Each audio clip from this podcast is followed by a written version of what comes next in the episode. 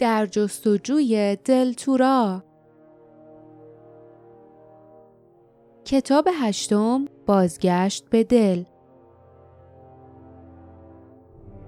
فصل چهارم هفت قبیله.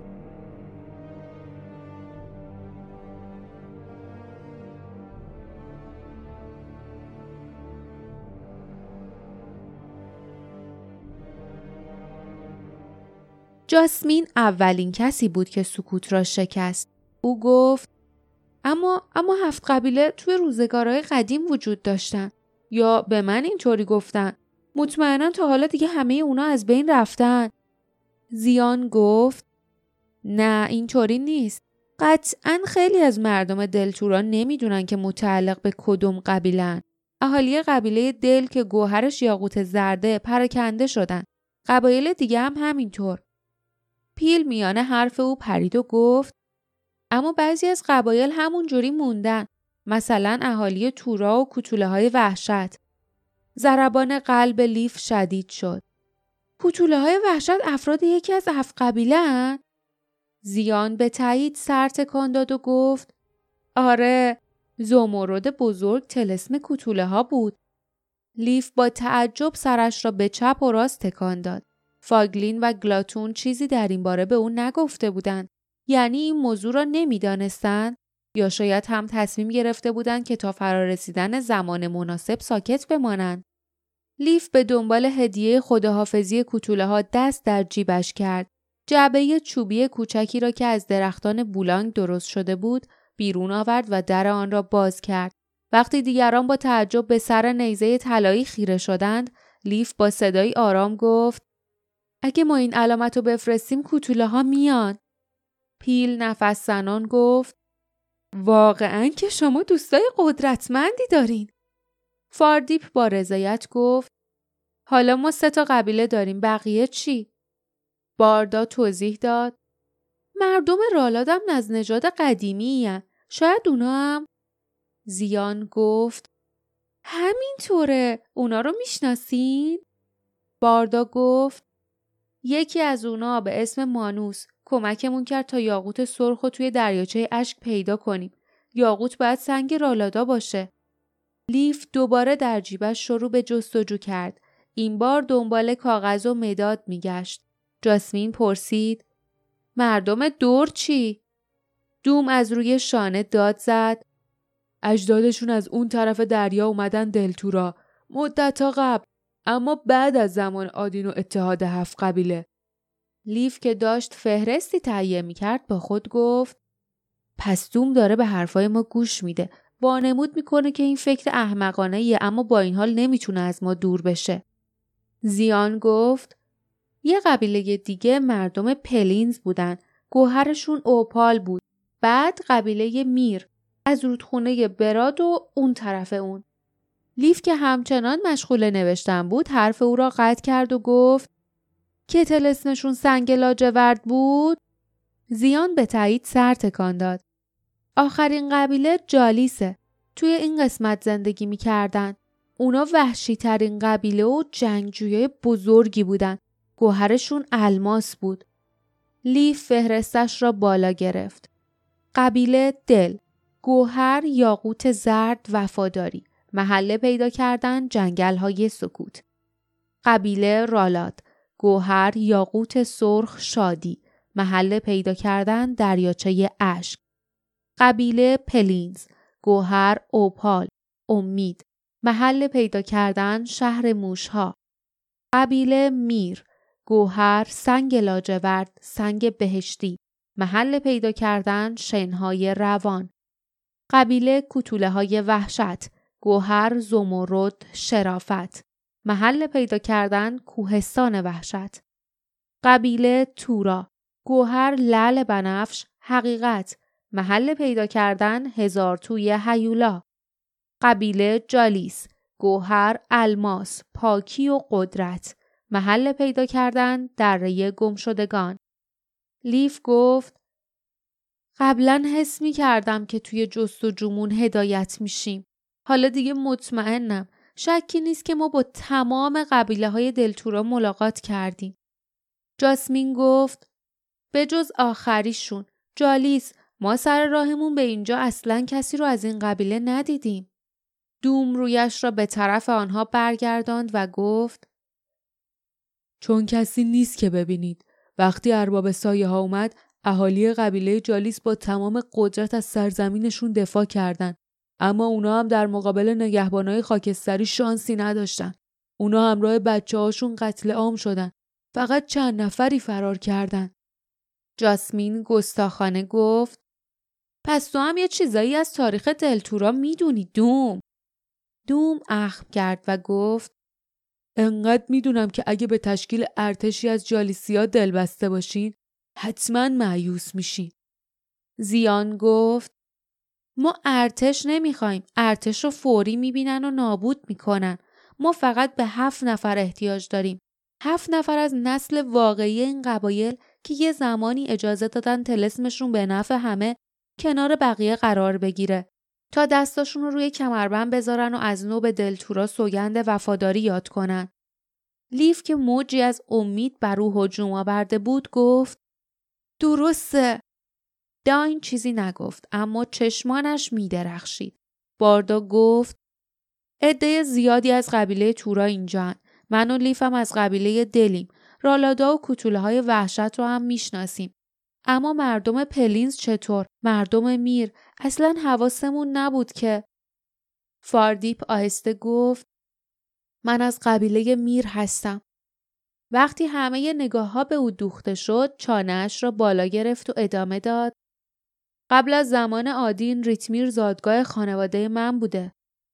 پیل گفت مردم پلینز چی؟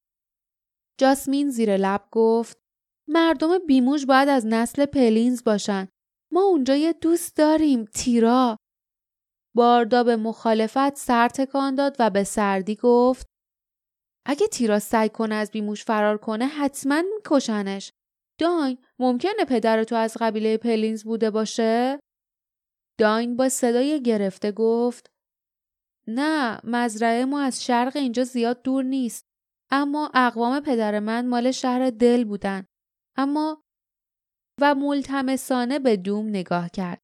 دوم آهی کشید و برگشت. او با قرولندی حاکی از خستگی کنار سایرین نشست و به لیف گفت تو گفتی که سرنوشت شما رو راهنمایی کرد. من ابدا به این چیزا اعتقادی ندارم.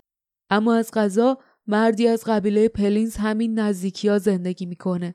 خانواده غیر عادی داره. با این حال از قبیله پلینزن. مطمئنم که دوست داره به ما کمک کنه. اون و برادرش. قلب لیف فرو ریخت و با صدای ضعیفی پرسید استیون؟ چهره دوم به لبخندی تمسخرآمیز باز شد. و نوتس چون نمیشه یکی رو بدون اون یکی داشت. فاردیپ از صمیم قلب گفت چه بهتر. باردا لیف و جاسمین به یکدیگر نگاه کردند.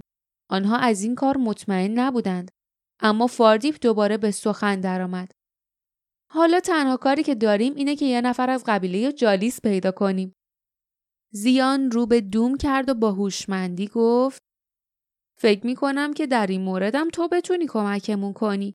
فکر می کنم یه نفر که تو اونو خوب می‌شناسی ماجرای قبیله جالیس رو واسه تعریف کرده. یکی از اون جالیسیایی که فرار کرده.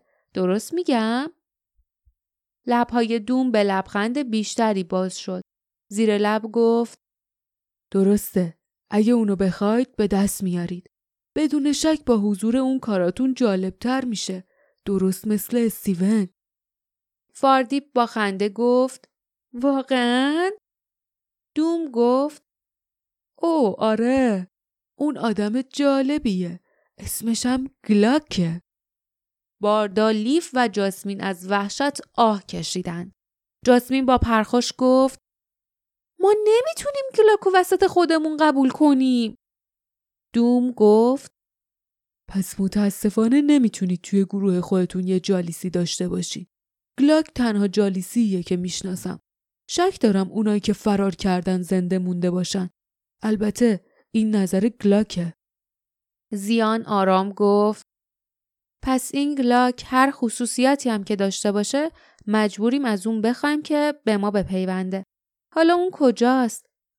دوم دوباره آهی کشید و گفت تو ویتیک مایر یکی از قرارگاه های گروه مقاومت نزدیک دل اون هر جا که بود مدام دردسر درست می‌کرد. ویتیک مایر محدودیت کمتری داره. زیان گفت پس هر هفت قبیله رو داریم. حالا حتی تو دوم باید قبول کنی که سرنوشت ما رو هدایت می‌کنه. خطوط روی چهره دوم عمیق تر شد. بعد انگار تصمیمی گرفت او رو به باردا گفت تو قبلا به من گفتی که وقتی زمانش برسه واسه آزاد کردن دلتورا با هم متحد میشیم. ظاهرا اون زمان رسیده. شاید نه به روشی که من دلم می‌خواست اما جاسمین با پرخاش گفت شاید کمک تورم نخوایم. به این موضوع فکر کردی؟ دوم زیر لب گفت نمی‌تونم بگم که فکر کردم. اما فکرم نمی‌کردم که شما انقدر احمق باشی. باردا به جاسمین اخم کرد.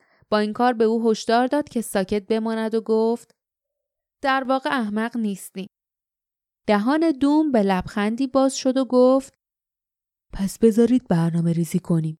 اول از همه باید واسه مردم رالات و کتوله های وحشت نامه های محرمانه بفرستیم. جاسمین پرسید چطوری؟ دوم گفت این کارو بذارید بر عهده من. گروه مقاومت دوستای به درد بخوری داره. پیشنهاد می‌کنم محل اقامتمون توی ویتیک مایر باشه. لیف دلواپس و نگران بود. چرا دوم می‌خواست که آنها آنقدر نزدیک شهر دل و نزدیک بزرگترین خطر باشند؟ صدایی حاکی از سوء زن در ذهنش زمزمه کرد چون ویتیک مایر یکی از قرارگاه های گروه مقاومت و چون اونجا حرف دوم حکم قانون رو داره. معلوم بود که باردا هم تردید داشت. او رک و سریح پرسید چرا ویتیک مایر؟ دوم آهی کشید و گفت چون ظاهرا اگه نتونیم وارث رو پیدا کنیم همه ی زحمتامون هدر میره. پس هرچی به مخفیگاه احتمالی وارث نزدیکتر باشیم بهتره. اندون و شارن از شهر دل به تورا سفر می‌کردن. اما زیاد از اونجا دور نشده بودن که پیغام اهالی تورا به دستشون رسید و فهمیدن که تورا اونا رو نمیپذیره. تصور می‌کنم پیغام فوری به دستشون رسیده بود. زیان و پیل به تایید سر تکان دادند. با یادآوری پیمان شکنی ظالمانه اهالی تورا چهرهشان در هم رفت.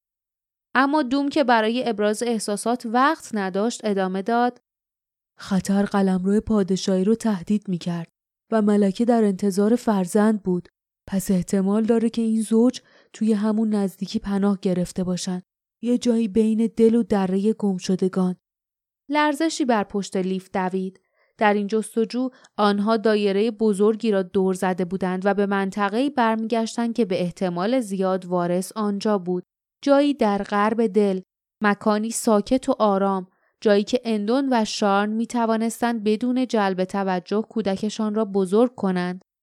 چیزی به کنج ذهن لیف دوید. خاطره چیزی که مدتی نه چندان دور شنیده بود. به درستی نمی توانست آن را به خاطر بیاورد. فاردی بحث را ادامه داد. اما مطمئنا بهتره که اینجا بمونیم. اگه لیف باردا و جاسمین از مخفیگاهشون بیرون برن توجه ارباب سایه ها رو جلب می‌کنن. جاسمین که معلوم بود دلش می‌خواست زود دست به کار شوند گفت می‌تونیم توی دلیجان استیون مخفی بشیم. به علاوه با وجود شک و تردید دوم ما مطمئنیم که تمام توجه ارباب سایه ها به سمت غربه. دوم به طرف پیل چرخید و گفت شاید بتونیم اطمینانمون رو دو برابر کنیم. تو هم قد و هم رنگ باردایی. و در حالی که به لیف و جاسمین اشاره می‌کرد ادامه داد و توی مردمت حتما دو نفر شبیه این دوتا جوونم پیدا میشن. پیل به تایید سر تکان داد و در سکوت ابروهایش را بالا برد. دوم توضیح داد ما به تومه های احتیاج داریم تا اونا خودشون رو نزدیک رودخونه تورا نشون بدن. یه دختر، یه پسر و یه مرد و پرنده سیاه که بالای سرشون پرواز کنه. استیون می‌تونه یه لباسایی تهیه کنه که جاسمین گفت نه این کار خیلی خطرناکیه. پیل با ملایمت گفت مگه فقط شما باید با خطر روبرو بشین. نقشه زیرکانه ایه و به جاست که اهالی تورا اونو اجرا کنن. اگه مجبوریم توی تبعید زندگی کنیم حداقل می‌تونیم سعی کنیم تا گناه بزرگی که باعث این تبعید شده رو جبران کنیم. لیف که قلبش به درد آمده بود فریاد زد. شما یه روزی دوباره برمیگردین تورا مطمئنم که عفو وارث این نفرین رو باطل می‌کنه. زیان سرش را بلند کرد و با لحنی جدی گفت اما اول از همه باید وارث پیدا بشه و ما سهم خودمون رو انجام میدیم. او با احتیاط به لیف و جاسمین نگاه کرد و رو به لیف ادامه داد. دوستتون استیون یه شنلی مثل مال تو نداره. الیاف این شنل خیلی کمیابه. در خور دستگاه های بافندگی توراس. اونو از کجا آوردی؟ لیف به الیاف زبر شنلش دست کشید و گفت مادرم اونو واسم بافته. ابروهای زیان از تعجب بالا رفت و احساسی آمیخته از شادی و درد بر لیف هجوم آورد. احساس غرور به خاطر هنر مادرش و احساس ترس برای سلامتی او. بقیه روز چنان به نظرشان مبهم و نامشخص گذشت که وقتی لیف بعدها به آن روز فکر می کرد فقط تصاویری گوناگون به خاطرش می آمد. عجله داین برای آوردن استیون فاردیپ که برایشان خوراکی بسته بندی می کرد. چهره های بیقرار کریس و لوران دو جوان اهل تورا که به عنوان طعمه انتخاب شده بودند. موهای نرم لوران را فر زده و ژولیده کرده بودند تا شبیه موهای جاسمین شود. موهای بلند کریس را هم کوتاه کرده بودند تا شبیه موهای لیف شود.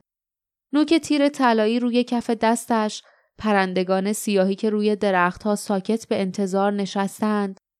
بعد حرکت آهسته دلیجان میان دره استیون که پیغام باردار را می‌خواند و به تایید سر تکان می‌دهد استیون که تنها کنار کندوهای فاردیپ نشسته زیر لب زمزمه می کند و روی خاک چیزی می کشد. حجوم زنبورها از میان مهی که نوک درختان را پوشانده و حرکت سریعشان به طرف رودخانه براد. هنگام غروب آمدن سه نفر به محوته مردی تنومند ریشو و خشن پسری با شنلی بلند و دختری با ظاهری وحشی که پرنده ای روی دستش نشسته است. مثل سیبی که از وسط نصف کرده باشند. دوم با رضایت سر تکان می دهد.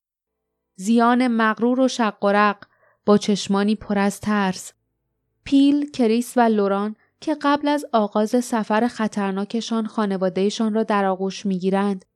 شب هوای سنگین و نفس کشیدن مشکل با کندی به خواب رفتن و رویا دیدن. رویای جستجوی نومیدانه رویای پاهایی که نمی توانستند بدوند. رویای دستها و چشمهای بسته. رویای چهره های پوشیده و نقاب های خندان که کنار می رفتند تا وحشت های نفرت انگیز را آشکار کنند.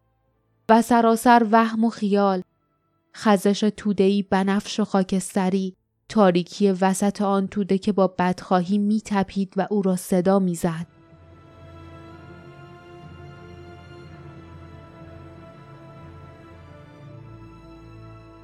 پایان فصل چهارم